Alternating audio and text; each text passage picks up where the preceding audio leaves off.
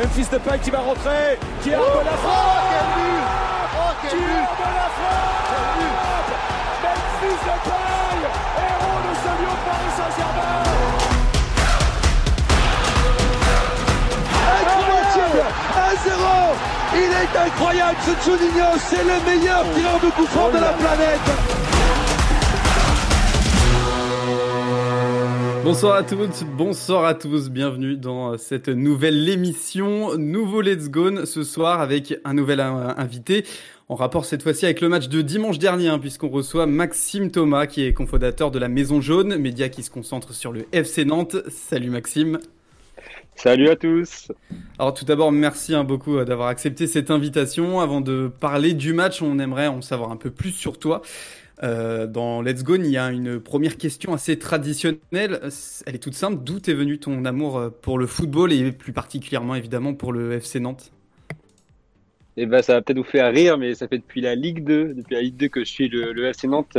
C'est mes grands-parents qui m'emmenaient voir, voir le foot, euh, voir le FC Nantes jouer à la Beaujoire. Je suis tombé amoureux du stade, tout simplement, tombé amoureux de l'ambiance de la Beaujoire, et puis bah, petit à petit, euh, j'ai, moi j'écoutais beaucoup les matchs à la radio au, tout début, puis euh, à force d'aller voir les matchs, euh, d'aller dans tribune noire, là où il y avait il y a l'ambiance, bah, petit à petit l'amour pour le football, pour le FC Nantes s'est, développé, et puis aujourd'hui, bah, je suis tous les matchs un et si j'en rate un, c'est que je suis énervé. Donc, donc voilà, c'est pour ça qu'aujourd'hui je suis un grand amoureux et un grand fan du FC Nantes un peu euh, d'ailleurs partie d'une génération qui a connu euh, le football pendant l'épopée lyonnaise. C'est quoi le regard que tu as toi sur l'OL L'OL, bah, c'est vrai que moi quand j'ai quand j'ai euh, suivi surtout le Nantes au, tout départ, l'OL marchait sur, sur, la Ligue 1, ils étaient ils étaient champions régulièrement. Moi je regardais également l'OL en Ligue des Champions avec un joueur qui m'a marqué et qui, qui restera dans, dans ma mémoire, c'est bien évidemment Juninho qui, qui avait marqué notamment avec son coup franc contre le, le FC Barcelone. C'est vraiment un... moi l'OL, j'en garde une très bonne image et d'ailleurs euh, ah, j'ai eu de la sympathie pour euh, l'Olympique Lyonnais parce que c'est une, une, équipe qui est souvent en Ligue des Champions, au moins du moins en Europe, et c'est une équipe qui, euh, pour moi, reste parmi les grands, les grands clubs de, de Ligue 1 et avec un des plus gros palmarès. Ça, fait plaisir, ça fait toujours plaisir d'entendre ça, sache-le. tu profites euh, maintenant du football par un biais qu'on peut qualifier de un peu plus professionnel. On l'a mentionné tout à l'heure, c'est du coup avec la Maison Jaune. Est-ce que tu peux un peu euh, expliquer ce que c'est la Maison Jaune? Alors la Maison Jaune, c'est un site internet qu'on a décidé de créer avec euh, un ami, un ami à moi. Pour vous donner un petit peu l'anecdote, on était dans, en Tribune Loire à l'époque face à face à Amiens. Je, crois qu'on perdait, qu'on a perdu 3-2. Euh, ce match-là. En, en, Loire, c'était il pleuvait, c'était n'importe quoi. Les gens commençaient à quitter le stade. Et puis en fait, nous, on s'emmerdait un peu pendant le match. Du coup, bah, on, s'est dit tiens, ça pourrait être sympa quand même de faire un petit projet autour du, FC Nantes. Il n'y a aucun site euh, vraiment autour du FC Nantes qui traite de l'actualité, aucun site de supporters. Et on a donc créé le, site il y, a, deux ans, en, pendant, le, juillet 2019. Et on a, on décidé voilà, de, de, de, parler du FC Nantes, faire des interviews, suivre beaucoup les féminines et les jeunes, parce qu'on trouvait qu'il y avait un petit peu un gouffre à ce niveau-là, qu'on n'en parlait pas assez officiel du non plus. Et puis on savait que les portes étaient fermées, que ça allait être très difficile d'avoir des, euh, des avantages ou du moins d'avoir des interviews de joueurs actuels du FC Nantes. Donc on a, on a commencé à, regarder un petit peu au, niveau des anciens joueurs. On a donc décidé déjà dans un premier temps de, parler beaucoup de l'histoire du FC Nantes, de l'historique, parce qu'aujourd'hui euh, au FC on est un petit peu obligé de vivre à travers l'histoire du, du FC Nantes, parce qu'aujourd'hui c'est un peu compliqué de, vibrer. Donc on a décidé d'interviewer des grandes personnes comme, euh, comme Don Wex, on a également euh, interviewer des, anciens joueurs un petit peu plus récents, donc comme David Alcibiade. Euh, voilà, on a, on a essayé à faire un, pas mal d'interviews et puis petit à petit, on a, on a commencé à prendre, euh, prendre à, discuter avec le club pour voir si on pouvait faire des choses en commun.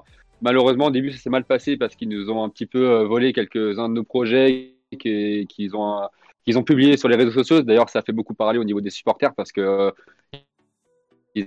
que, que nous dans les projets, c'est-à-dire que nous on avait fait une petite erreur, on avait fait une affiche de d'avant-match, euh, une affiche de match avec les maillots des joueurs. Je sais pas si vous l'avez vu, les, avez vu des, développer sur un peu sur les réseaux sociaux, mais en fait on avait fait des maillots depuis le début de la création du FC Nantes. Et on avait fait une petite erreur sur un maillot et ils avaient fait la même erreur quand ils ont mis ça en vente. Donc on a vite vu qu'ils avaient un peu copié sur nous. Et euh, bah, voilà, on a quand même pris. Voilà, c'était pas très cool, mais bon, on a quand même réussi. Enfin, réussi. On a quand même décidé de passer un peu au-dessus. Et en même temps, ils nous ont dit que si on devait discuter ensemble, il fallait qu'on passe quand même en, association, du moins qu'on ait un statut juridique. Donc on est passé en association l'été dernier euh, avec la Maison Jaune. Et puis bah, aujourd'hui, on, compte une quarantaine de bénévoles, essentiellement des professionnels, c'est-à-dire que c'est des développeurs web, des graphistes qui font ça par passion. Ils sont pas rémunérés, ils sont pas payés, ils font ça sur leur temps libre. On a également quelques journalistes indépendants qui nous ont rejoints pour écrire et parler du FC Nantes. Et puis aujourd'hui, on a une petite routine et puis on, espère pouvoir développer notamment une application mobile dans pas très longtemps et puis des podcasts également. Voilà. On peut, on peut te, que te souhaiter que ça dure parce que c'est ce qu'on souhaite aussi Merci. pour le café commerce évidemment. On est, voilà, on est un peu, on est un peu les, les frères dans le, dans le média. Écoute, moi personnellement, je t'ai connu il y a déjà plusieurs années avec euh, un site de streaming illégal où tu étais modérateur sur le chat. Euh, sache vraiment que je m'éclatais à mater les matchs en qualité dégueulasse et euh, franchement, ce chat, on se marrait bien. Mais euh, déjà, déjà, on avait quelques débats sur le FC Nantes où ça n'allait pas bien, euh, notamment en interne. Si je te dis FC Kita, qu'est-ce que t'en penses? Bah Déjà, on n'en veut pas. Déjà, dans un premier temps, FC Kita, on n'en veut pas. C'est le slogan des supporters nantais depuis maintenant de nombreuses années. C'est aujourd'hui les, les valeurs du, FC Nantes, on les retrouve plus. Aujourd'hui, c'est les valeurs que le président a, a introduit dans, dans, ce club et c'est des valeurs dans lesquelles on, nous on se retrouve pas. C'est-à-dire que c'est des valeurs de business, c'est des valeurs d'affaires douteuses. Il n'y a pas une saison où le FC Nantes n'est pas lié à une histoire d'agent un peu bizarre, n'est pas lié à une histoire extra sportive qui, qui fait mal au club et à son image. Et, aujourd'hui, pour donner, donner, un petit peu une anecdote, quand on est remonté en Ligue 1 donc en, en 2012-2013, le président avait dit dans 5-6 ans on, joue l'Europe tous les ans. Bon, bah, je vous laisse faire le calcul. Hein. On est en 2020, 2020, on est en 2021 aujourd'hui. Euh, L'Europe, bah, on la joue un petit peu à l'envers, c'est-à-dire qu'on joue les trois dernières places au lieu des trois premières places. Et c'est très probable, malheureusement, je pense, qu'on descend en Ligue 2. Et, et j'espère, en tout cas, beaucoup de supporters nantais espèrent que c'est la fin de l'Arquita, qu'on qu arrive en, enfin à trouver un, investisseur ambitieux et surtout qu'on en termine avec les affaires douteuses. On a quand même eu des histoires qu'on fait très mal. Il y a des histoires encore juridiques aujourd'hui. Malheureusement, il y a également l'affaire avec Emiliano Sala qui, qui aujourd'hui en fait encore parler et je pense qu'elle en fera encore parler pendant plusieurs années parce qu'il y y y a des dessous de ce dossier qu'on ne connaît pas et, et malheureusement le, le président Kita est également, euh, est également lié à tout ça et ça c'est, ça c'est pour la, première histoire et puis il y a la deuxième c'est qu'il est aussi lié à des, à des fonds, à des, euh, fonds d'investissement un peu bizarres, ou du moins qui également avec l'État français où il y paierait pas ses, impôts. Enfin, il y a pas mal de choses qui font que aujourd'hui Nantes paye cette, euh, cette mauvaise image et, et aujourd'hui on parle plus du FC Nantes euh, dans le dehors du sport, c'est-à-dire dans les affaires dans lesquelles le président à se mettre plutôt que du foot, et ça c'est quand même dommage pour un, ancien grand club français. Aujourd'hui, est-ce qu'on peut dire qu'on est un grand club? Dans l'histoire, oui, mais dans le, dans le football en lui-même, non. Ok, bon, en tout cas, merci beaucoup euh, d'avoir répondu à toutes ces questions. Avant de, passer à un sujet d'actualité, on va faire le petit sommaire. On va revenir évidemment sur euh, FC Nantes-Lyon, euh, le débrief de ce match euh, qu'on a gagné 2 buts à 1. On va faire un petit quiz, euh, Maxime, avec toi euh, sur Nantes-Lyon, sur les fameuses confrontations de ces matchs et tous les joueurs et tous les entraîneurs autour. J'espère que tu es prêt. Et on va évidemment revenir sur ces trois matchs décisifs, hein, trois matchs en, à peu près dix jours, euh, contre Monaco tout d'abord en Coupe de France, puis Lille dimanche prochain, et enfin une nouvelle fois contre Monaco à l'extérieur pour la Ligue 1. Donc ça va être trois gros matchs, on va, espérer voir l'Olympique lyonnais gagner ces trois gros matchs. Avant ça, on va parler actualité, on va parler actualité avec toi Loris, on va évidemment parler de la Super League. Je te laisse la parole. Et oui. Euh la Super League, créée par les pauvres, euh, volée par les riches. C'est euh, le slogan qu'on voit à peu près dans tous les stades anglais euh, depuis deux jours, qui, qui symbolise bien l'actuelle amertume populaire face à ce, qui se passe aujourd'hui. on peut donc parler d'un séisme. En effet, le, le 18 avril restera, 18 avril 2021, donc il y a deux jours, restera en effet, quoi qu'il arrive, un tournant dans l'histoire du football. 12 clubs qui se considèrent comme euh, les leaders du football européen, ont annoncé la création de la Super League, compétition qu'on pourrait décrire comme un championnat fermé qui regroupe les plus grosses écuries européennes. En clair, la Super League, ce serait 15 clubs permanents, plus 15, euh, 5 pardon, qualifiés via les championnats nationaux.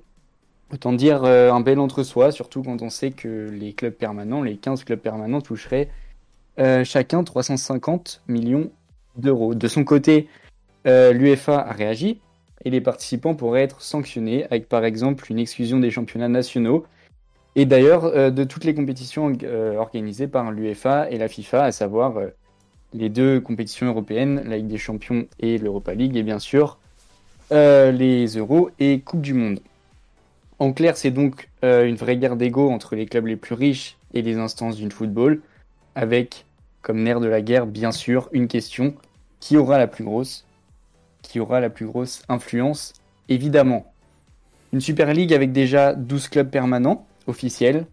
Pour l'Italie, on retrouvera l'AC Milan, qui n'a plus vu la Champions League depuis 2014, l'Inter Milan et la Juventus euh, en danger dans la course avec des champions, qui euh, enchaînent après donc euh, le dopage, les paris truqués, et donc cette création de cette Super League, on peut que saluer la régularité de la Juventus. En Espagne, c'est le Real, le Barça et l'Atlético Madrid, les trois clubs phares de la Liga qui euh, rejoignent avec un Florentino Pérez sur tous les fronts, qu'on peut élire euh, d'ores et déjà comme le mégalomane de l'année, euh, des avis de, tous les supporters de foot. En Angleterre, et c'est là le cœur du débat, ce sont six clubs qu'on appelle le Big Six, à savoir Chelsea, Manchester United, Manchester City, Liverpool et, attention, Arsenal et Tottenham. Sûrement la plus grosse vanne de cette annonce. Euh, Tottenham actuellement septième de Première Ligue, qui n'a pas vu euh, la couleur d'un trophée depuis 99. Beaucoup euh, d'entre nous et moi-même n'étaient pas encore nés. Tottenham qui s'est aussi fait humilier par une équipe de gamins en demi-finale euh, de la Champions League qui doit son salut euh, à l'exploit d'un seul joueur à la place, à savoir Lucas Moura. Et évidemment, Arsenal. Rappelons tout de même que l'OL euh, dispose d'un palmarès plus que garni sur la décennie en Champions League au regard des Gunners actuellement 9e euh, de Première Ligue.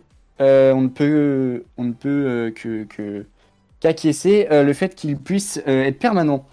12 clubs euh, leaders donc qui vont euh, sauver un football euh, très impacté par le Covid selon Florentino Pérez qui devient en 48 heures le Nick Fury du football à deux doigts de rassembler les Avengers. Évidemment, le Covid n'a vraiment pas aidé les finances des clubs, on ne peut que l'attester.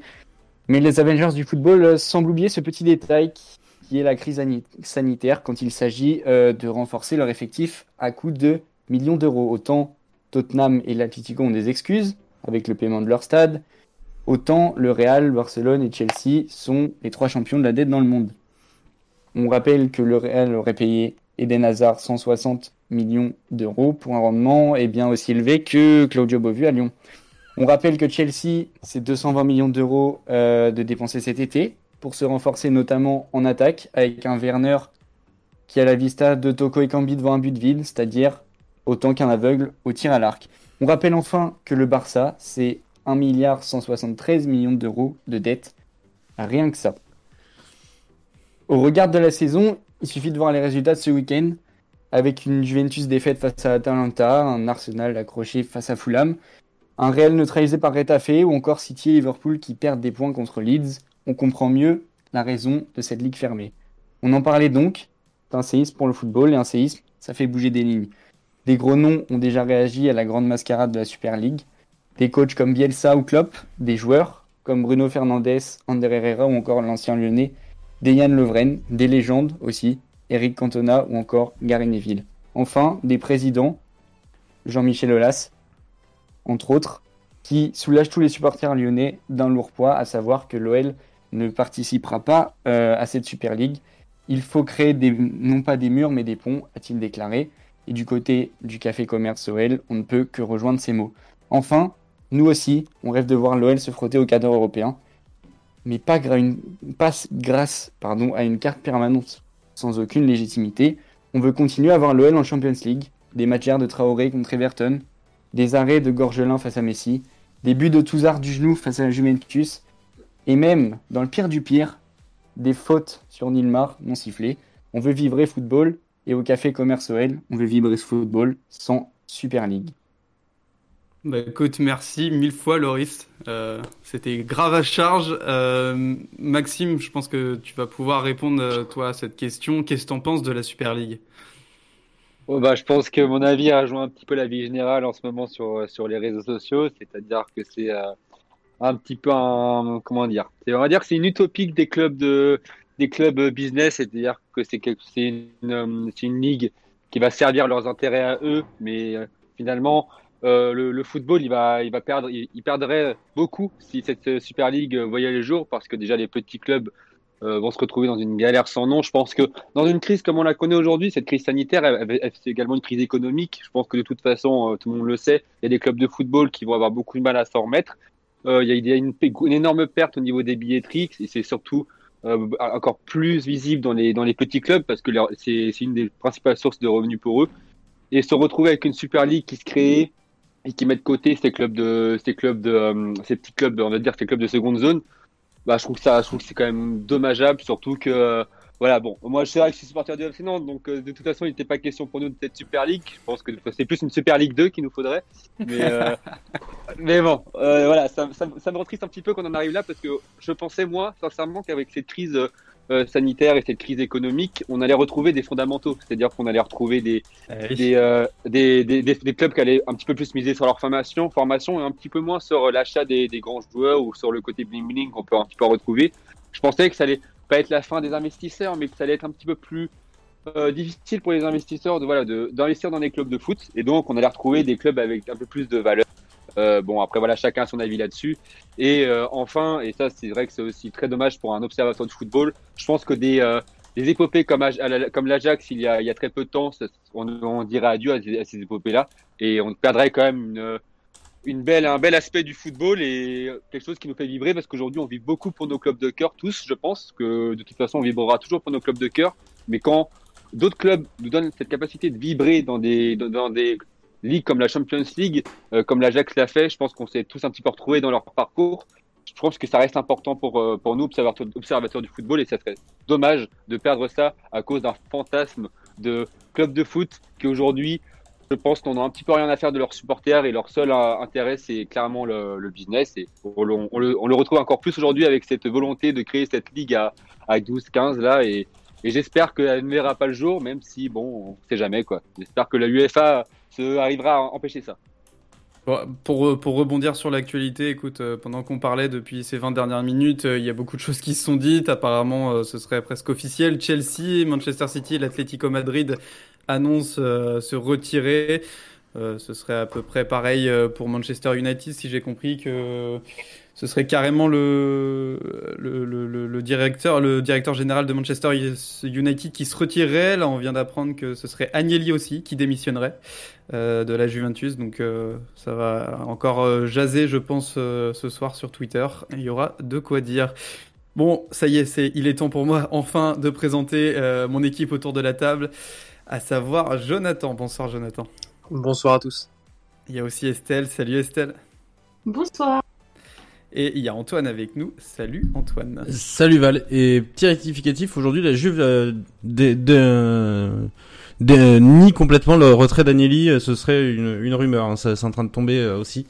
Donc je me permets de te récupérer sur le sujet. Tu as raison. De toute façon, on essaiera de, de rester sur l'actu hein, si vraiment ça chauffe euh, en termes de communiqué, notamment euh, pour Chelsea, parce que je crois que c'était vraiment euh, ceux qui allaient sortir l'info en premier. On va revenir quand même sur ce match, le FC Nantes contre Lyon, donc 2 buts à 1 pour l'Olympique lyonnais. Encore un match où ça n'a pas été si simple pour Lyon, une première mi-temps où on a vu Lyon quand même se balader plus qu'autre chose. Et encore une fois, une deuxième mi-temps où l'équipe adverse a pu se relever et a tenté des choses, à tel point qu'on s'est fait peur parce qu'on a pris un but. Estelle, tu as vu le match, j'imagine. Qu'est-ce que tu as encore pensé de, ce match euh, dans, sa généralité? C'est moi qui ai l'honneur de, commencer. Euh, Exactement. Super. non, bah écoute, euh, un match comme on a un peu l'habitude en 2021, une mi-temps de jouer sur les deux. Euh, cette fois, c'était assez étonnant. Ils nous ont surpris. C'est la première mi-temps où ils ont décidé de, de se bouger avec une super, euh, une super entame de match. Il hein, faut le dire. Il y, a eu, il y a eu du rythme de mi dès le départ avec euh, du réalisme de Memphis qui, qui marque la sixième minute. mais après, voilà, au bout de 25-30 minutes, ils sont tombés dans leur travers avec avec un recul, des, des comme tu dis, comme tu as bien dit, jouer à la baballe. Et puis, et puis encore une fois, en seconde mi-temps, euh, on se fait peur, on, on concrétise pas les occasions qu'on a, euh, obligé de, de, faire des remplacements, de se mettre à 5 derrière euh, contre Nantes. Alors, avec tout le respect que j'ai pour le FC Nantes, hein, euh, quand on sait qu'il y a Lille, euh, Monaco euh, qui arrive, on en parlera tout à l'heure, bah, ça fait un petit peu, un petit peu peur de, de, de, faire des fins de match comme ça. Très honnêtement, on a gagné le match, mais moi, à la fin du match, j'ai eu l'impression d'avoir encore subi une défaite ou un nul. Enfin, avec le jeu, le jeu qui a été proposé par euh, l'OL en seconde mi-temps. Ouais, j'imagine que, que c'était pas super pour tout le monde. Euh, Jonathan, qu'est-ce que tu as pensé toi de ce match? Bah, disons que on était un petit peu inquiet déjà avant ce match parce qu'on se disait que si on gagnait pas, bah voilà, la course déjà au podium euh, allait être sacrément compromis euh, avant ces, deux prochains matchs importants. Euh, non, sur ce match, bah effectivement, je rejoins Estelle, on, avait bien démarré. Comme c'est le cas de, beaucoup de matchs, je trouve, en 2021, où très souvent, en fait, on sent que les, joueurs, quand on, doit se jauger par rapport à l'adversaire, généralement, il y a souvent un rapport de force qui se fait en notre faveur au début. Et, et on l'a encore vu, on a réussi à mettre ce premier but. Et, euh, et je dirais qu'on a joué à peu près, je sais pas, 25 minutes, 30 minutes, où ça été pas trop mal. Et avant même qu'on mette le deuxième but, où on, a eu la chance de le mettre, euh, le FC Nantes avait repris euh, du, du poil de la bête et commençait à prendre un, un ascendant. On a même senti à un moment donné qu'il pouvait égaliser. Heureusement pour nous, ça n'a pas été le cas. Mais euh, globalement, ce qui me, ce qui me déçoit, c'est plutôt euh, l'attitude. Et, là, en plus, on, l'entend dans les consignes du coach. On sent qu'il y a une consigne de, à un moment donné, de ne pas vouloir être trop conquérant, de ne pas vouloir prendre l'adversaire, euh, euh, d'aller le chercher trop. Et quand on entend notamment Garcia inviter Lopez à, à dégager le plus loin possible, ça me, ça m'embête beaucoup, quoi, parce qu'on doit avoir d'autres ambitions, surtout quand tu vois ce milieu de terrain qui est quand même très, très technique, qui a cette capacité de jouer euh, court avec euh, Bruno Guimaraes, Paqueta. Euh, D'ailleurs, c'est symbolique, hein, mais les deux buts qu'on met, c'est pardon Guimaraes qui, qui, crée le déséquilibre avec la verticalité. Et ensuite, c'est Paqueta qui fait une passe, deux passes magnifiques pour à la Memphis puis puis Togo. Donc c'est ces deux buts qui se ressemblent beaucoup et ça montre que lorsqu'on est parti un peu de, de derrière, bah, c'est comme ça qu'on a réussi à se procurer des occasions intéressantes. Donc j'ai beaucoup de mal avec la, la, la, consigne derrière de Garcia de, de, de, de devoir dénaturer ça. J'ai l'impression qu'il il force les joueurs à jouer contre nature et c'est vrai qu'on peut avoir quelques inquiétudes malgré tout euh, sur, ce, sur les, les prochains matchs. C'est vrai que on- nous on le dit, mais au final c'est un même objectif pour le FC Nantes. C'était 10 matchs, 10 finales. Euh, Max, euh, qu'est-ce que tu as pensé toi de ce match Euh, Donc du coup de l'autre côté, est-ce que tu as ressenti un peu euh, nous ce qu'on ressent aujourd'hui, euh, notamment pour l'Olympique Lyonnais? Alors, moi, c'est vrai que je regarde beaucoup l'Olympique Lyonnais en général, c'est-à-dire que je regarde, je pense, à chaque fois les, matchs de l'Olymp- l'Olympique Lyonnais et, s'il y a bien quelque chose qui ressort à chaque fois de, vos matchs, c'est que moi j'ai l'impression que vous êtes capable du meilleur comme du pire, mais j'ai l'impression que c'est propre à Rudy Garcia aussi. C'est-à-dire que même à l'O- à l'Olympique Marseille, et il pouvait sortir des gros matchs, mais par contre passer à côté complètement le match d'après. Et là, j'ai l'impression qu'on a vu un petit peu le- les deux Olympiques Lyonnais dans ce match, c'est-à-dire qu'on a eu une première mi-temps. Moi, je vous ai trouvé, j'ai trouvé que vous, vous Baliadi, hein, clairement. Moi, je trouvais que vous avez pris l'incendant assez rapidement, et d'ailleurs, vous avez clairement foutu un coup sur le moral hein, de se prendre un but assez tôt dans le match. Alors qu'en deuxième mi-temps, bah, je sais pas trop pourquoi d'ailleurs, vous, vous êtes commencé à, retomber un petit peu dans dans un, je sais pas, dans une aisance. Peut-être vous vous êtes dit que voilà, euh, 2-0, c'était le moment de garder le score. Peut-être que que Garcia avait vraiment pas envie de perdre de points à la Beaujoire et a décidé de de, de pas paniquer, enfin, en tout cas, de, de pas se mettre en danger et même en ne voulant pas se mettre en danger, vous vous êtes mis un petit peu en danger puisque Nicolas Palois, et ça faut le faire quand même pour prendre un but de Nicolas Palois, vous a, il a, a réduit le score, donc euh, c'est après bon, c'est malgré tout l'Olympique Lyonnais, moi je- pour moi je, je ne voyais pas égaliser. Enfin moi dans ce dans ce match, même si on a eu faire des occasions, euh, pour moi c'est ça qui différencie le FC Nantes aujourd'hui d'une grande équipe comme, euh, comme l'Olympique Lyonnais, c'est que vous vous êtes capable de garder le score, même en faisant pas un gros match parce que a- c'était pas un grand Olympique Lyonnais. Je pense que vous êtes aussi d'accord. En tout cas en tant qu'observateur extérieur, pour moi c'était pas un grand Olympique Lyonnais euh, dimanche soir. Et pourtant, euh, voilà, vous, étiez au-dessus techniquement, vous étiez au- au-dessus tactiquement aussi. Euh, le, le FC Nantes essayait de, on va dire, de d'exister à travers quelques euh, individualités ou à travers quelques actions un petit peu qui sortaient de, de l'ombre, parce que pour moi, ça a été très compliqué en première mi-temps. Et, euh, et voilà, vous avez quand même des grands joueurs aujourd'hui qui peuvent, même si quand l'Olympique Lyonnais n'est pas forcément euh, dans un grand jour, peuvent quand même euh, garder le score ou en tout cas permettre à l'Olympique Lyonnais de s'imposer, même si c'est sur le fil, que ce soit le cas de Memphis de Paille, que ce soit le cas également de de, de Paqueta que, que j'adore vraiment, un, joueur que j'adore. Donc voilà, c'est à travers quelques id- individualités, même suffit parfois que deux joueurs de votre de votre équipe soient vraiment dans, dans un grand jour, et puis bah vous le match vous, vous le remportez, même si aujourd'hui, même si dimanche c'était sur un but d'écart. euh, moi, je ne voyais de toute façon pas le FC Nantes faire autre chose qu'une défaite, euh, même avant le match, de toute façon. Et d'ailleurs, oui, vas-y, Jonathan. Non, non, j'allais rien dire. Non, non. euh, pas de souci. Pardon. J'y ai cru. Tu m'as eu. Euh, non, non, je- de toute façon, j'ai une question pour vous, euh, l'équipe. Euh, en effet, euh, Maxime en a parlé, l'a mentionné. On a l'impression que Lyon devient un peu euh, dépendant totalement même de Memphis de Paille et de Lucas Paqueta. Qu'est-ce que vous en pensez? Ah, je, trouve ça un peu sévère. euh, parce que euh, oui, Paqueta fait la dernière passe, mais t'as un milieu de terrain qui a très bien travaillé sur la première mi-temps. je pense à Cacré aussi, dont j'entends pas parler jusque-là.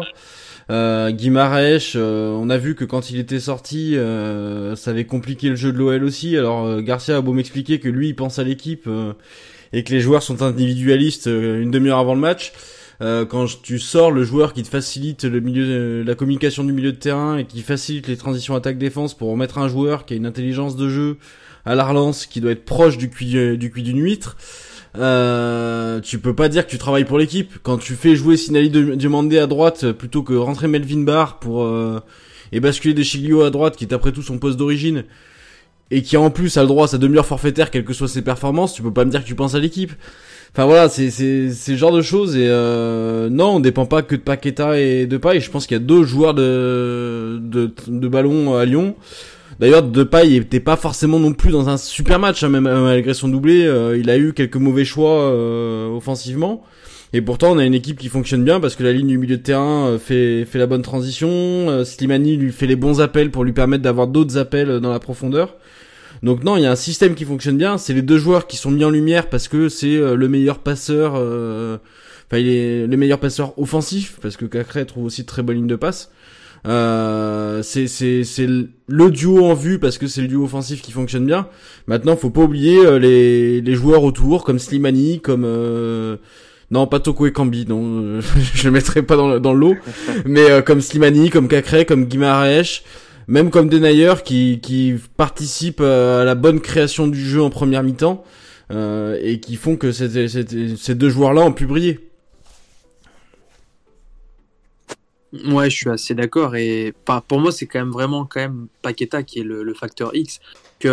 Combien de caviar il donne à chaque fois à ses, attaquants. Alors malheureusement, on le sait, c'est pas toujours euh, transformé en but, mais que ce soit à Memphis, à Toko euh, ou, à- ou à d'autres encore. Je veux dire, à chaque fois, on sent que c'est le joueur qui te fait la différence. Que je parlais de Bruno Guimaraes tout à l'heure, mais si t'as pas ce joueur derrière Paqueta qui est capable d'aller euh, trouver de nouveau la verticalité, bah on n'avancerait pas. Donc aujourd'hui, je trouve que c'est vraiment ce joueur qui a vraiment cette capacité à un moment donné. Euh, si l'OL, euh, je crois que l'OL est l'une des équipes qui a le, plus gros expected goals euh, cette saison en Europe. bah pour moi, je pense que Paqueta est l'un des grands artisans de, ça. Donc, je trouve. Enfin, Antoine disait tout à l'heure que Memphis a fait des mauvais choix, euh, contre Nantes, et il a totalement raison. même s'il met deux buts, il y a eu des, des choix moins bons, mais par contre, on a un Paqueta qui est toujours au niveau. Et ça, ça fait quand même plaisir. Et ça, c'est quand même le, gros motif d'espoir, je trouve, sur, euh, sur les cinq derniers matchs. Oui, et puis tu, vois, Timar revient aussi dans le live. Slimani, il a fait, il est pas droit avec le ballon. Enfin, on va, va pas se mentir, c'est pas le meilleur copain du ballon de foot. Par contre, les, les courses qu'il fait mettent en avant, euh, permettent à la défense de mieux défendre parce qu'il met quand même un pressing. euh, J'ai rarement vu un joueur offensif faire autant de courses de pressing. Et il permet, euh, je crois que c'est- sur le premier but, hein, euh, où euh, il fait le, enfin, il fait la diagonale parfaite pour permettre à Depay de faire l'appel là où il le fait. Et mine de rien, c'est pas mis en lumière parce que ça lui fait pas une stat, ça lui fait pas une passe décisive, ça lui fait pas un but. Mais en fait, il est, il est tout autant acteur qu'un qu'un Lucas Paqueta sur ce but-là parce que s'il fait pas l'appel, euh, Depay a 200 trop sur le dos et du coup, il se retrouve, et il se retrouve jamais dans cette position-là. Je suis pas le, le plus grand défenseur de Slimani, mais il faut lui reconnaître ça. Il a un volume de course et un type de course qui est très intéressant. Par contre, c'est sûr qu'avec le ballon, ils sont pas copains. hein. Ça, ça, ça, peut pas marcher. hein. Parce qu'on a vu deux trois passes. euh, je pense que tu vas en Ligue 2, voire même à Nantes, il y a des joueurs qui font des meilleures passes. On en parlait euh, du coup là de Lucas Paqueta et tu l'as mentionné vite fait. Euh, Ouais, t'apprécies vraiment ce joueur, Maxime? Ah oui, bah, déjà parce que bah, je pense qu'au niveau du rien qu'au niveau de techniquement parlant, c'est un joueur qui il a, il a pas forcément été à son à son avantage ou en tout cas il a ça a été un peu compliqué pour lui à Milan euh, de toute façon, mais mais euh, à Lyon il, il s'éclate. Moi j'ai l'impression qu'il s'éclate hein, sur le terrain. Je pense que qu'il se met en lumière et, et c'était pour moi la meilleure équipe pour euh, pour lui en tout cas euh, de, de, la meilleure équipe à rejoindre pour, pour voilà, essayer de, de retrouver confiance, essayer de se mettre en, en confiance et en lumière aussi. Et j'ai l'impression qu'il qu donne, euh, qui donne quand même un autre volume au, au jeu de, au jeu de l'OL, une autre dimension, surtout au milieu de terrain, même s'il y a d'autres très bons joueurs, hein, vous les avez euh, nommés. Moi, j'aime beaucoup aussi Cacré au milieu de terrain. J'aimais bien Mendes, surtout à Lille. Bon, à Lyon, ça a l'air d'être bon. Il a l'air quand même d'avoir fait, un bon début de saison euh, euh, quand même cette, cette année, mais voilà, Oui, c'est oui, il y a oui. quand même il y a quand même des, des joueurs à, à Lyon au milieu de terrain. Moi, je pense que c'est quand même un des gros points forts euh, de, de l'OL.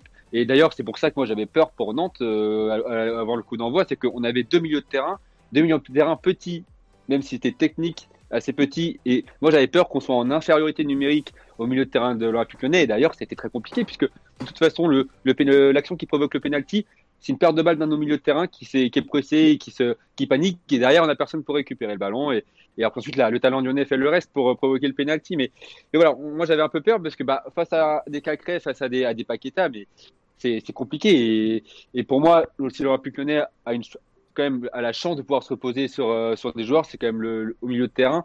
Et Paqueta, euh, c'est, un joueur qui, pour moi, représente tout d'un, footballeur, d'un, milieu de terrain moderne. Il est, il est un peu partout. En plus, il est, il est vraiment un peu partout. C'est-à-dire qu'il a à la fois la récupé- récupération du ballon, il a la passe, il est, euh, il peut même être au tir. Enfin, voilà, pour moi, c'est, c'est vraiment un, un joueur typique du football moderne et qui a largement sa place dans un club, dans un grand club européen. Et j'espère qu'il va continuer à faire les, les beaux jours de l'OL et à être décisif aussi. Tu te doutes bien qu'on espère aussi. On a parlé euh, bon, bah, des top joueurs là, durant ce match et de façon générale. Si vous avez un flop, euh, vous dans l'équipe, ce serait qui? Toko Dans le et hein. Cambi. Toko et Cambi. Ça tient en deux mots. C'est, c'est- en fait, c'est, c'est un seul flop. Il y a deux mots, mais c'est un seul flop. Non, enfin, euh, clairement, on parle de la ligne offensive. Euh, Toko et Cambi, c'est. Enfin, je sais pas s'il a fait un bon choix dans le match, en fait. Euh, honnêtement, y a, y a- enfin, offensivement, c'est une galère pas possible. Euh, c'est euh, c'est des courses qui sont jamais à l'endroit. Enfin, euh, alors il, il court pas sur les mains, hein, mais euh, enfin, il, il, il- fait jamais la bonne course. Il fait jamais la bonne course. C'est affolant. Je sais pas. Enfin quand je me dis qu'on a des, il y avait un Oussama War qui demandait qu'à rentrer en jeu. Euh, peut-être que euh, ça aurait été intelligent de le faire rentrer plus tôt, même si on sait que le changement à la 60e, il y a que Deschiglio qui a le droit parce que visiblement ça doit être couché dans son contrat quelque part. Euh, Enfin voilà, je, pense que, et- et- que Toko Ekambi joue jusqu'à la 93e quand même. Je sais pas, mais enfin moi il y, a- il y a des choses qui m'étonnent. Alors je vois passer Maxwell Cornet Et dans, le chat, mais Maxwell le Cornet c'est même euh, plus un flop. pas D'accord avec toi. Ouais, non, mais c'est même plus un flop, Max. Maxwell Cornet. Non mais je le compte même plus dans les flops. il Il, c'est lui, c'est il a, il a forfait. T'en penses quoi Oui, oui, totalement. Bah, euh, c'est clair que Toko ne fait pas un, un bon match. hein. Euh, Même si je serais pas trop sévère sur les courses, je trouve que c'est quand même son point fort, mais qui est moins euh, moins mis en avant, je trouve, avec ce nouveau trio euh, d'attaque, parce que bah il y a Slimani qui fait certaines courses et du coup ça ça ça l'incite du coup à devoir changer un peu ses courses. C'est ça qui, je pense, maintenant le, le perturbe. Mais il faut pas se, enfin, faut quand même se souvenir que durant la saison, il a quand même été très important dans la profondeur. Il nous a fait quand même du bien. Mais euh, malgré sa mauvaise, sa mauvaise perf, effectivement, la perf de Maxwell Cornet a été euh, très inquiétante.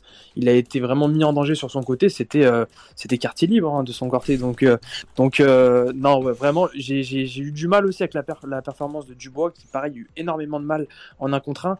Mais, mais Cornet, c'est encore un autre level. Enfin, on est en train aussi de constater qu'en fait, il a été replacé en un envie de dire, le pauvre, il n'a pas les, les- toutes les capacités, tous les outils pour jouer à ce poste-là. Donc à un moment donné, il faut que le- l'entraîneur puisse se, se- se rendre compte de tout ça.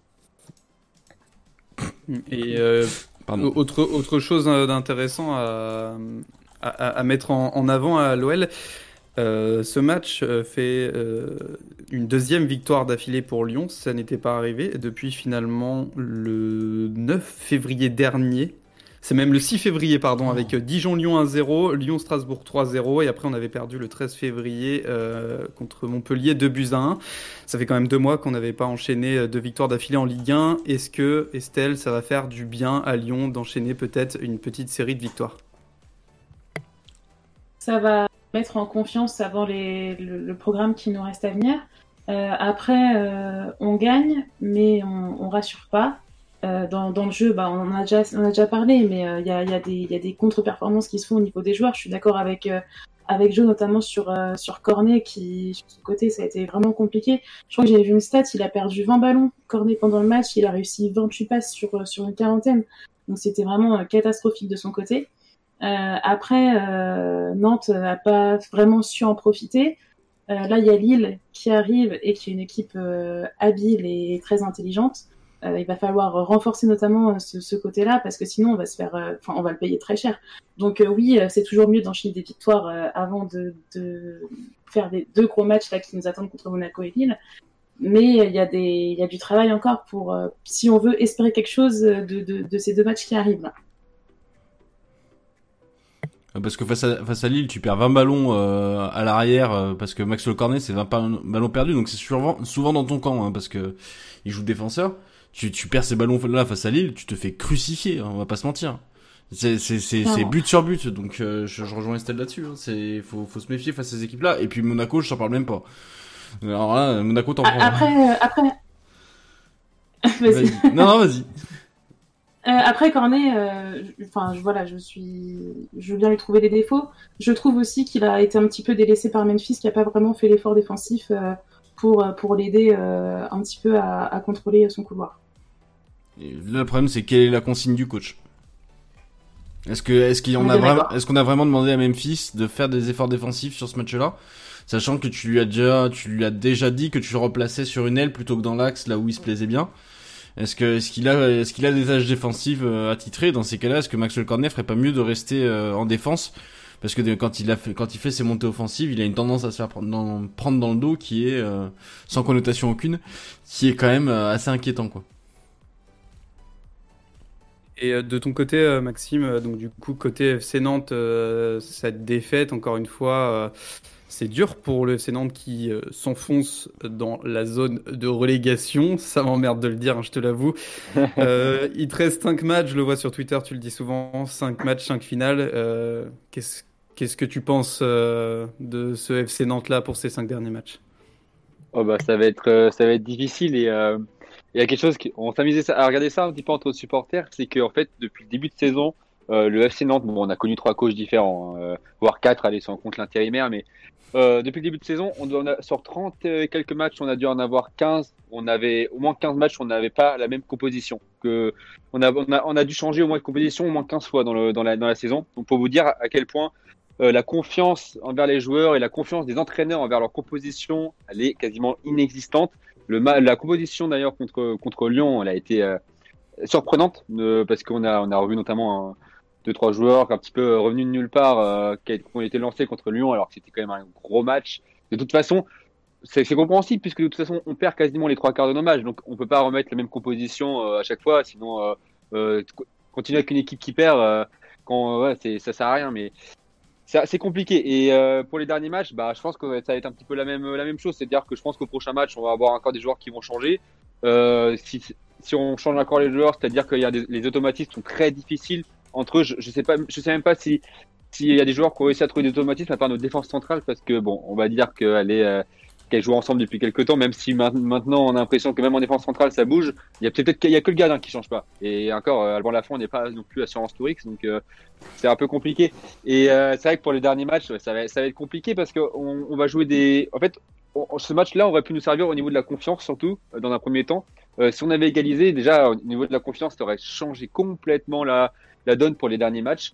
En même temps, on disait ça aussi contre le Paris Saint-Germain. On s'est dit qu'après avoir entre, guillemets réaliser l'exploit, on allait euh, on allait voilà réussir à, changer complètement euh, on va dire la mentalité des, joueurs. Au final, bon bah on a on s'est écroulé juste derrière. Donc euh, comme quoi même combattre le PSG, ça leur a pas beaucoup servi mentalement. Et, et là pour les matchs qui restent, bah en fait limite faudrait même pas espérer que nous on fasse un gros une grosse fin de saison. Ce serait que les, les équipes comme Nîmes et, et Lorient fassent un très une très mauvaise fin de saison.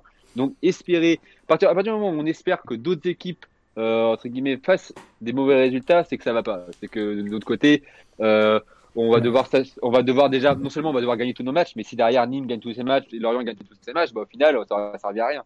Donc, en plus de gagner tous nos matchs, il faut espérer que Nîmes et Lorient se cassent la gueule. Et, et pour l'instant, bah, les, eux, ils gagnent des points, même s'ils en gagnent peut-être que un. Euh, la Nîmes, on a gagné un. Bon, Lorient a perdu, mais on a, on a quand même déjà quatre points de retard. Euh, au final, on, on, ne rattrape pas les, les, points de les points les points de, retard qu'on a qu'on a sur nos concurrents. Et, euh, et, voilà, enfin, on a quand même des équipes euh, qui vont aussi jouer, euh, essayer de, de sauver. Hein. On a quand même Strasbourg qui, qui arrive. On a bon Dijon, c'est un peu mort, je pense pour eux depuis déjà un certain temps. Mais euh, voilà, ils sont encore capables de gagner. Ils l'ont prouvé ce week-end. Donc, euh, il y a, on n'a aucun match qui va être facile les. C'est pour ça qu'en fait, moi, ça me faisait un peu rire quand les gens euh, disaient euh, sur les réseaux sociaux, oui, Lyon, c'est le dernier gros match avant, euh, avant la, fin de saison. Bah, en attendant, euh, je pense que tous les matchs sont aussi importants et il n'y en a pas un plus compliqué que l'autre. Tous les matchs vont valoir trois points jusqu'à la fin de saison. Il n'y en a aucun qui vont vouloir laisser passer, euh, qui vouloir laisser passer des points. Donc euh, voilà, pour moi ça me faisait un petit peu rire ça. Et, euh, et en plus de ça, ça nous fait quand même aller. Je pense que ça fait au moins 10 matchs qu'on nous dit que qu'il nous, on nous dit ouais, pas d'inquiétude, il reste, il reste 15 matchs, pas d'inquiétude, il reste 12 matchs, pas d'inquiétude, il reste 8 matchs. Bah aujourd'hui, il nous en reste 5 et on n'a pas bougé. On a même descendu. Donc euh, ça, ça va être compliqué et, et aujourd'hui, on joue même plus la 17e place, on joue les, les barragistes pour vous dire. Donc en fait, on est quasiment sûr soit d'être en Ligue 2, soit de jouer notre vie sur un match de barrage. Et c'est pas très agréable, je vous l'avoue, d'être dans cette position-là pour aucun supporter. Même s'il y a, je- vous l'avoue, il y a quand même une petite, euh, un petit club de supporters à Nantes qui aimerait que le club descende en Ligue 2. Bah oui, évidemment, oui.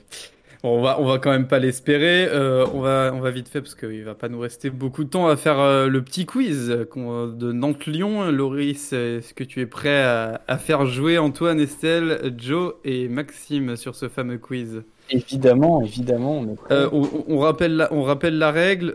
comme le premier, Maxime, il faudra donc il y aura deux façons de jouer. Il y aura une, il y aura une des questions de rapidité où il faudra dire son prénom avant de donner la réponse. Et il y aura euh, des questions où ça sera chacun son tour donner le nom d'un joueur. Je laisse Loris commencer la première question. Alors, pour cette première question, euh, je voudrais euh, que vous me citiez les joueurs ayant euh, porté le maillot des deux clubs qui nous concernent ce soir, à savoir le FC Nantes et l'Olympique Lyonnais. Euh, voilà, citez-moi les joueurs qui ont joué pro euh, dans les deux clubs. Qui C'est c'est chacun son tour. Euh, on va peut-être commencer par Maxime. Bah, Léo Dubois, déjà. Exact. À toi, Estelle. Estelle? Allô? Oui, oui, on n'a Oui. pas, on n'a pas entendu ta réponse. Eric Eric Carrière Bien joué. C'est bon, c'est bon. Joe? Euh, tout l'allant. Tout l'allant, Oh, il y est. En effet. Pourquoi c'est Bah alors, Antoine. Il y, en a tant que ça Il y en a, il en reste, euh, oui, il en reste 5. Il en reste 1, 2, 3, 4, 5. Ah, j'en ai pas. Un, café, J'en ai pas. un café, un. Bon, bah, tant pis, euh, Antoine. hein. J'ai Tu pas. seras éliminé. Maxime, est-ce que t'en as un autre? Euh, alors là, rien qui, rien qui me vient là. Comme quoi. Eh bah, dis donc. Ah là là. Eh ben, je crois que c'est éliminé aussi pour Maxime. Estelle? Pas mieux. Paul Le Guen, non, il a pas joué à Lyon. Il a été Et- entraîneur, mais il a non. pas. Et Non, non. Non, il, Oh, non, il a joué qu'à Nantes. Ah, Jonathan, tu dois sauver là. Tu dois sauver le. Bah ouais, je pense qu'il y en a un évident que vous avez tous oublié, c'est Tata Roussano. Ah bah Exact. oui. Ah bah oui. Ouais, Il était là bon, bah, le point pour Joe. Allez, un, un der- un dernier quand même, euh, un- facile, qui a fait les beaux jours de, de l'Olympique Lyonnais pendant les- l'épopée notamment. Pendant l'épopée? Un attaquant. Et oui. Un attaquant Euh, Il a fait les beaux jours de l'équipe de France. Ah, Fro euh, pendant un Non. certain, un certain Non, parcours. non. Il est passé, il, il est, ra- il est vraiment passé en, en coupe vent hein, euh, euh, à la, au FC Nantes entre 2011 et 2012. Il a joué euh, 36 Wi- matchs Wiltord avec le FC Nantes. Oui, Sylvain Wiltord. Exact. Oh, j'aurais mérité un point bonus. Ah ouais ah il avait joué à Nantes. Je savais même pas qu'il avait joué à Nantes. Oui, il a Ouais, fait une non, pige Vous, avez, rapide. vous avez vraiment pas les, les autres? Non, le dernier, je vais pas l'avoir. Non. euh, Ah, si, si, je- si, si, si, si, si. Ouais. Ouais, bien sûr. Ah hein, oui, qui avait Ouais. Il est devenu entraîneur depuis, mais oui, il est passé 4 ans à Lyon, euh, 96-2000, et puis après, il a été en effet transféré au FC Nantes. Il a fait que 16 matchs au FC Nantes, mais il a quand même fait 138 matchs à Lyon, donc Ah c'est oui. énorme. Ouais. Il en reste deux, bah, c'était les plus durs. Euh, il y en a quand même un que vous pouvez avoir, je pense. Non, euh, franchement, euh, pas d'idée. Quelle époque? Ah, il a, il a été, il a été entraîneur euh, pour l'Olympique Lyonnais. Ah bah, Domenech par exemple. Ah non Ah, Pedros Ah, euh, Voilà. Pedros, ouais. Pedros. Ah, D'accord, ok. Rénal Pedros était en effet euh, au FC Nantes hein, au tout début, entre 90 et 96. Il a joué 184 matchs. Et il est passé euh, par Lyon en prêt alors qu'il était euh, à Parme. Et euh, il a fait 21 matchs à l'Olympique lyonnais entre 97 et 98. Et le dernier, euh, Loris, vas-y, je te laisse en parler parce que même moi je ne le connaissais pas. Alors, euh, moi non plus, je connaissais pas. C'est euh, Jean-Marc Chanley. Ah bah oui, Shanley. Des années 2000. euh, est passé euh, à Nantes entre 95 et 2000 et qui a fait trois ans à l'OL juste après. D'ailleurs, il est parti de Nantes pour aller à Lyon. Donc de 2000 à 2003. Ouais, il est parti un an avant Eric Carrière. Ouais, c'est ça. ouais. Il, il a fait les beaux jours hein, du FC Nantes. hein. 168 matchs quand même en 5 ans. Tu, ça, te rappelait, ça te rappelait rien, Maxime, j'imagine? Ah non, non, là, c'est pas, c'est pas du tout ma génération. Ouais, c'est pas ta Ouais. génération, je comprends. bon, allez, du coup, Loris, deuxième question. Et je crois que c'est une question de rapidité là. Ah oui, euh, ça va être une question de rapidité parce qu'il va falloir euh, me citer. Alors, il y a deux éléments à citer. Il faut me citer euh, la dernière victoire de Raymond Domenech en Ligue 1. Donc, je veux l'année et avec quelle équipe? Antoine Bordeaux 78 Et non, En tant qu'entraîneur ou en tant que joueur? En, En tant qu'entraîneur. Oh là là. Il faut l'année et C'est l'équipe. bien plus vieux. C'est quand même bien plus vieux que. euh, Enfin, c'est bien plus Bien plus récent jeune. que 78. ouais. Bien plus récent. Ah, c'est plus récent Tu, tu peux répéter la question, s'il te plaît? Alors, quelle est la dernière victoire de Raymond Domenech en Ligue 1 en tant qu'entraîneur? Il me faut l'année et l'équipe. Euh, euh, Antoine, euh, 80 Bordeaux 84 Nope. Oh, je- aucun Pour des. c'était quand il était entraîneur de l'Olympique lyonnais. Voilà. Mais il a pas gagné avec Bordeaux? Euh, Ah, mais avec l'OL euh, Bah, Lyon 93. Jonathan, pardon. C'est ça. C'est bien 93, mais euh, l'équipe contre quelle équipe C'est pas. Du coup, c'est pas Lyon vu qu'il entraînait Lyon. Ah, d'accord, ok. Euh, Ouais, c'est dur, hein, c'est dur. au, au- au hasard, euh, Rouen.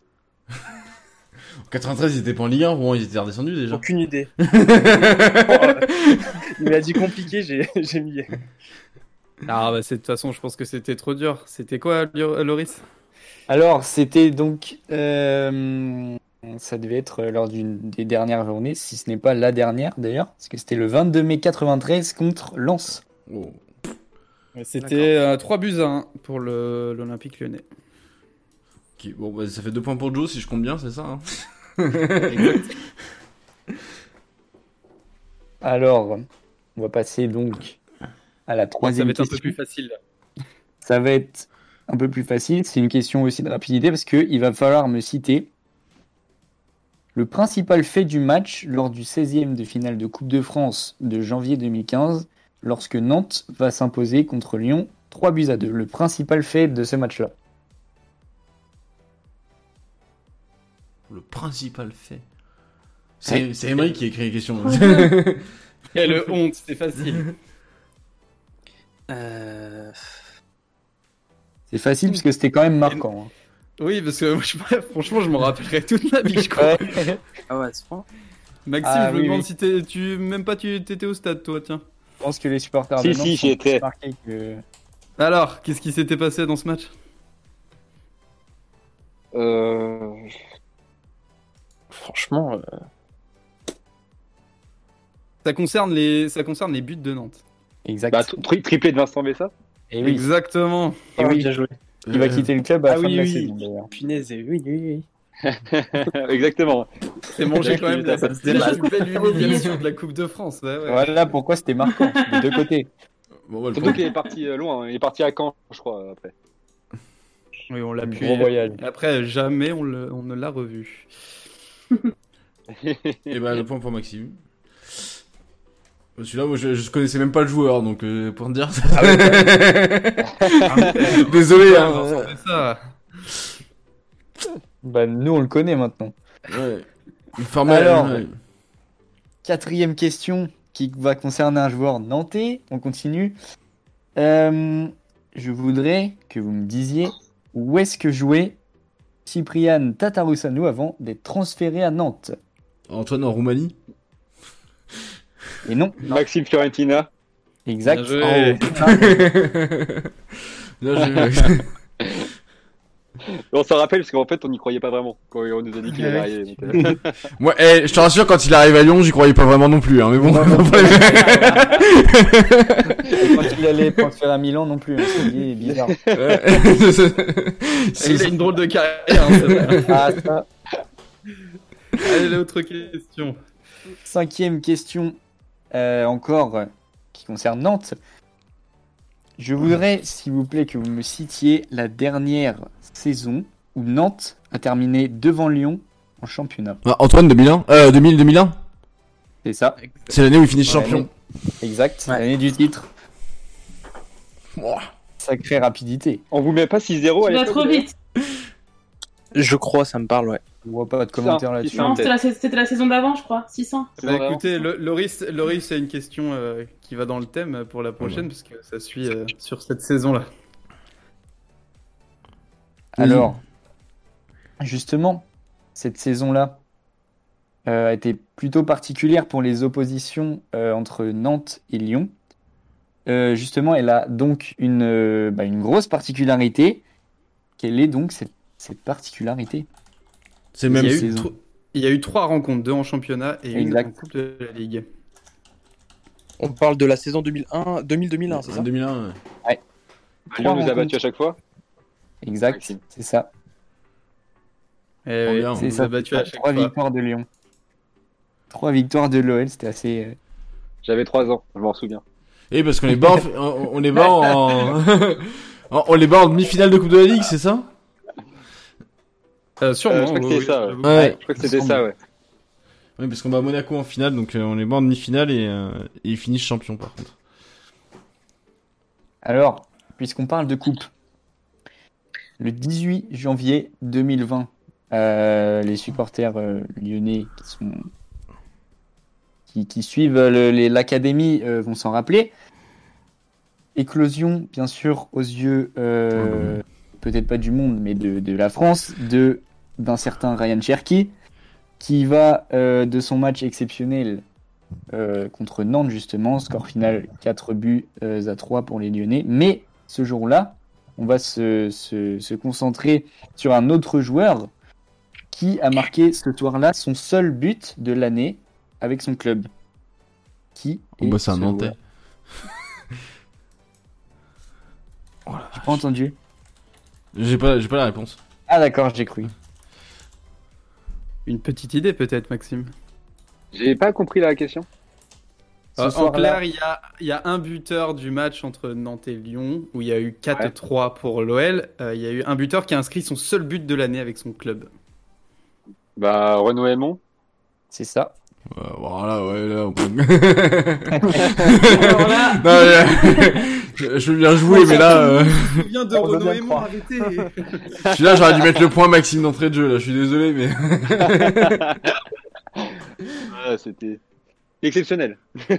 Il en a plus marqué, je crois, quasiment après. Moi, j'étais prêt à bondir sur Ryan Cherky ou euh, deux buts de passe décisive, pareil. mais euh, je connaissais les stats par cœur, mais alors là... Il y en a encore ou pas? Euh, Il en a deux dernières, allez. Ouais. les deux dernières. Puisqu'on parle de faits de match encore entre euh, Lyon et Nantes, le 26 mai 2007, à l'issue justement de ce Lyon-Nantes, il y a deux faits euh, marquants euh, qui, qui caractérisent justement la, la fin de ce match. Quels sont-ils? Il y a, il y, a, il y, a deux, il y a deux situations euh, qui, qui, se, qui se scellent. Bah, Lyon est champion. Oui.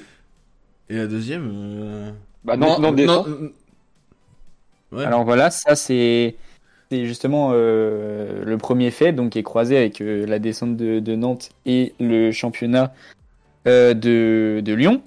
Et maintenant, euh, est-ce que vous pouvez me donner le score et les buteurs? Oh là Comme là. ça. Comme ça. Euh...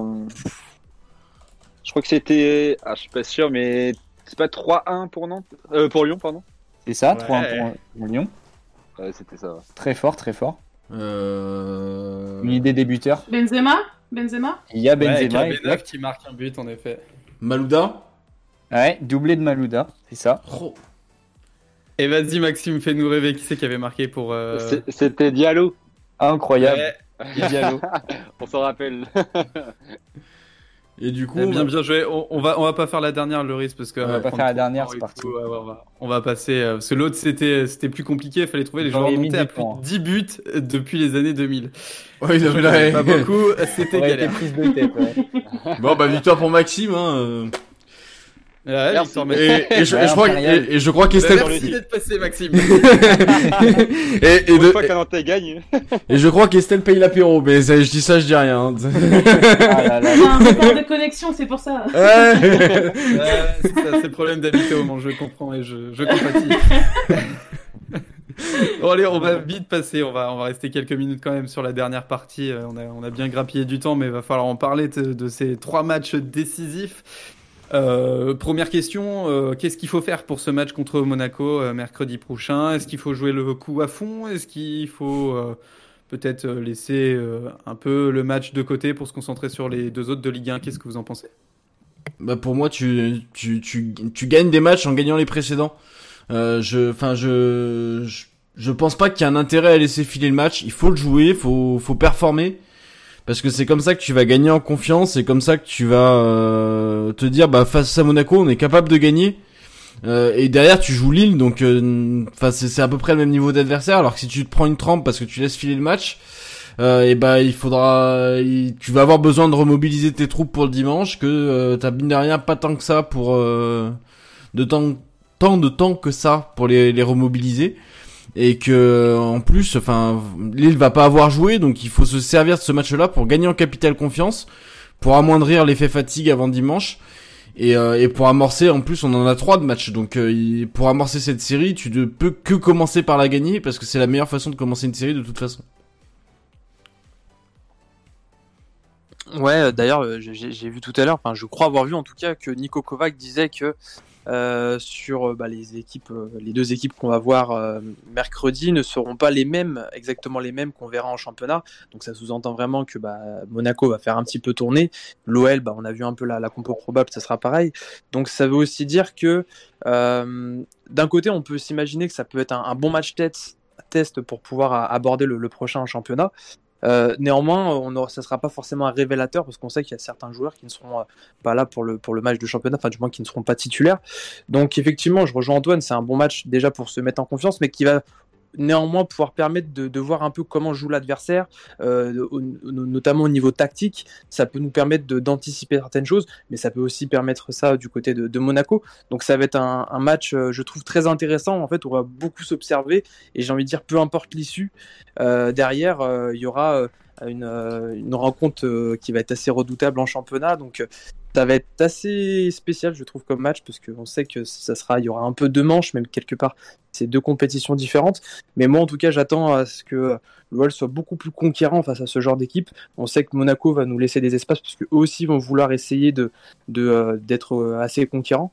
Donc euh, voilà, j'espère qu'on saura euh, euh, les, affronter droit dans les yeux et qu'on ne refera pas l'erreur qu'on a pu faire trop souvent face à nos adversaires où en fait on a un bloc médian et en fait on va subir et derrière on va se, se, faire ouvrir notamment sur des contres. Alors, un, petit point à noter que nous relève Gilo dans le chat, effectivement, il y a 4 cas de Covid à Monaco. C'est Diata, Matazo, Matsima et Milo. Mio, pardon. Qui sont positifs au Covid et qui ne sont pas du coup du déplacement pour la Coupe de France. Ouais, donc c'est pas des, des, des, des, absents euh, pas- très importants pour le groupe et à, suivre du coup parce que ça peut peut-être les impacter euh, sur le reste de enfin, sur les prochains jours. quoi. Et Lyon qui a plus l'habitude de jouer euh, trois matchs en 10 jours, est-ce que ça vous fait peur de cette, euh, on va dire cette vitesse pour Lyon qui n'a plus l'habitude cette année? Bon, on l'a joué quand même un paquet de fois au final. Euh, Oui, mais c'est euh, Ligue 1 dans le sens où oui. c'était contre le Red Star, tu vois. Là, là j'avoue qu'on a quand même Monaco, Lille, Monaco, c'est peut-être un cran au-dessus, je pense. Ah bon, on a joué le Red Star? Je me rappelle pas. Moi, je, je souviens qu'on a joué le PSG euh, pour que ça finisse à 2-2. Mais bon, euh, après, je me trompe peut-être. hein, mais... non, mais effectivement, ça, non, mais ça peut gêner. Mais enfin, il y a un moment, t'as des joueurs qui sont faits pour performer tous les trois jours. Euh, donc euh, il faut pas se cacher derrière ça et euh, si aujourd'hui t'es pas capable de gérer un groupe comme le groupe de l'OL avec un match tous les trois jours euh, je pense que t'as rien à faire au poste d'entraîneur, même si c'est ce que je pense de Rudy Garcia. Mais euh, enfin voilà, il y a, quand même des, choses derrière lesquelles tu t'as pas le droit de te cacher quand t'as un club comme l'OL. Oui, mais mal- malheureusement, quand tu regardes comment l'effectif a été euh, géré toute la saison, Ah t'as bah oui, Memphis mais- qui n'a jamais fait de pause.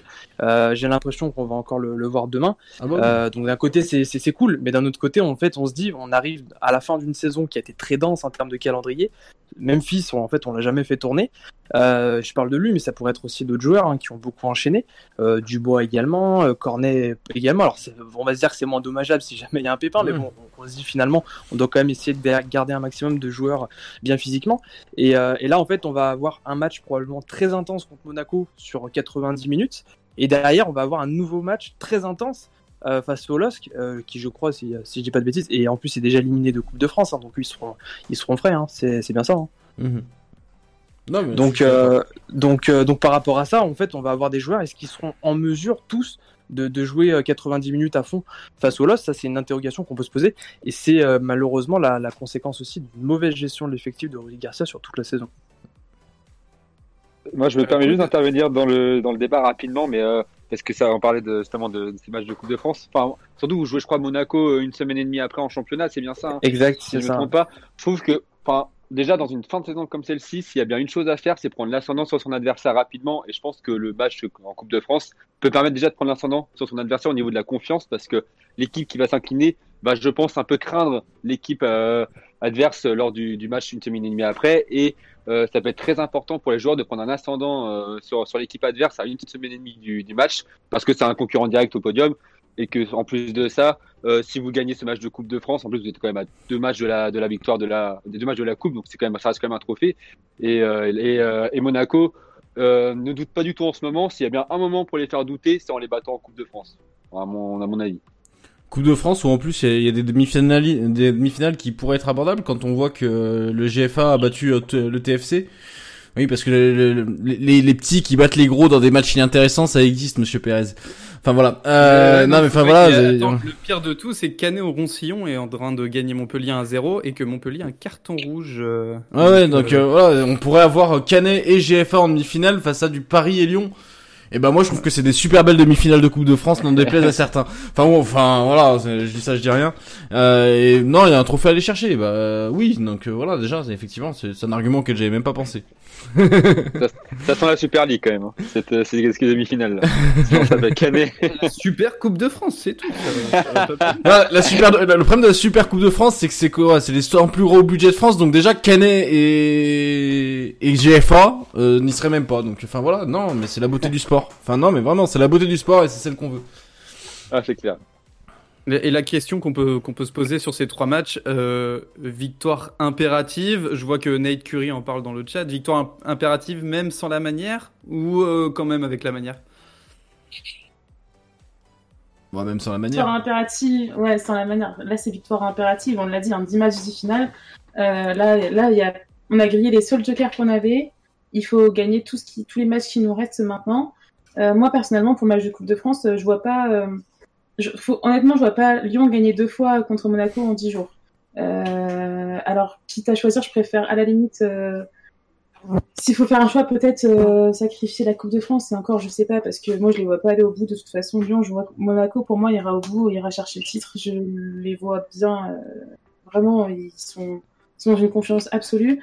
Euh, après, je préfère voir Lyon arriver un peu en, en place d'outsider, parce que c'est dans ces matchs-là qu'ils sont capables du meilleur. Euh, On dit souvent que Lyon est capable du meilleur comme du pire, mais c'est dans ces matchs-là où ils sont vraiment capables du meilleur, ils sont autant, euh, capable de, jouer en compte contre Nantes euh, le dimanche et de sortir City dans la semaine en Ligue des Champions.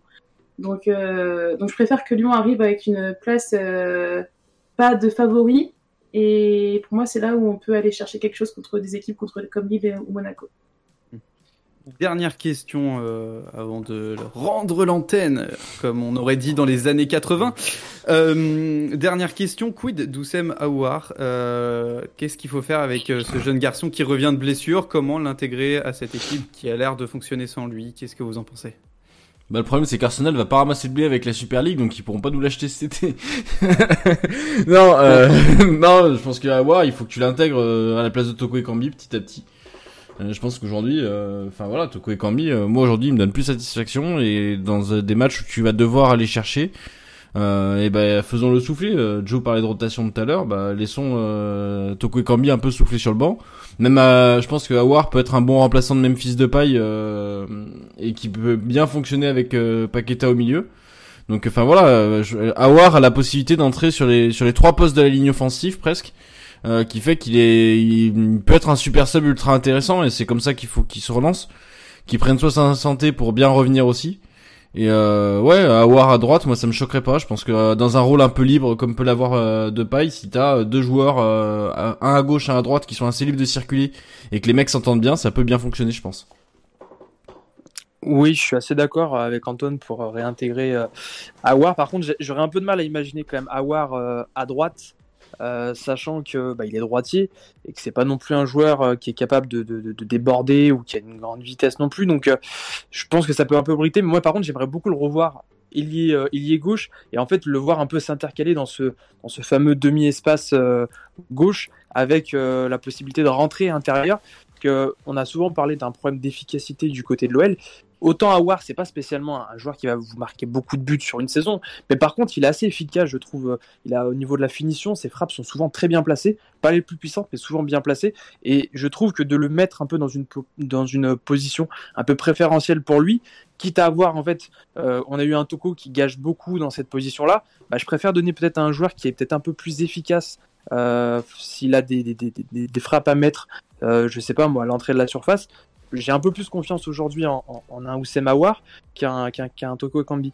Donc euh, effectivement, après, je pense qu'il va falloir le réinsérer, mais par contre, je pense qu'il est primordial, et je pense qu'on sera tous d'accord ici, il faut éviter par contre de, de, de bouger ce milieu de terrain, c'est-à-dire euh, Bruno Guimaraes, Cacré et Paqueta, qui aujourd'hui semble être- vraiment être la force de cette équipe-là.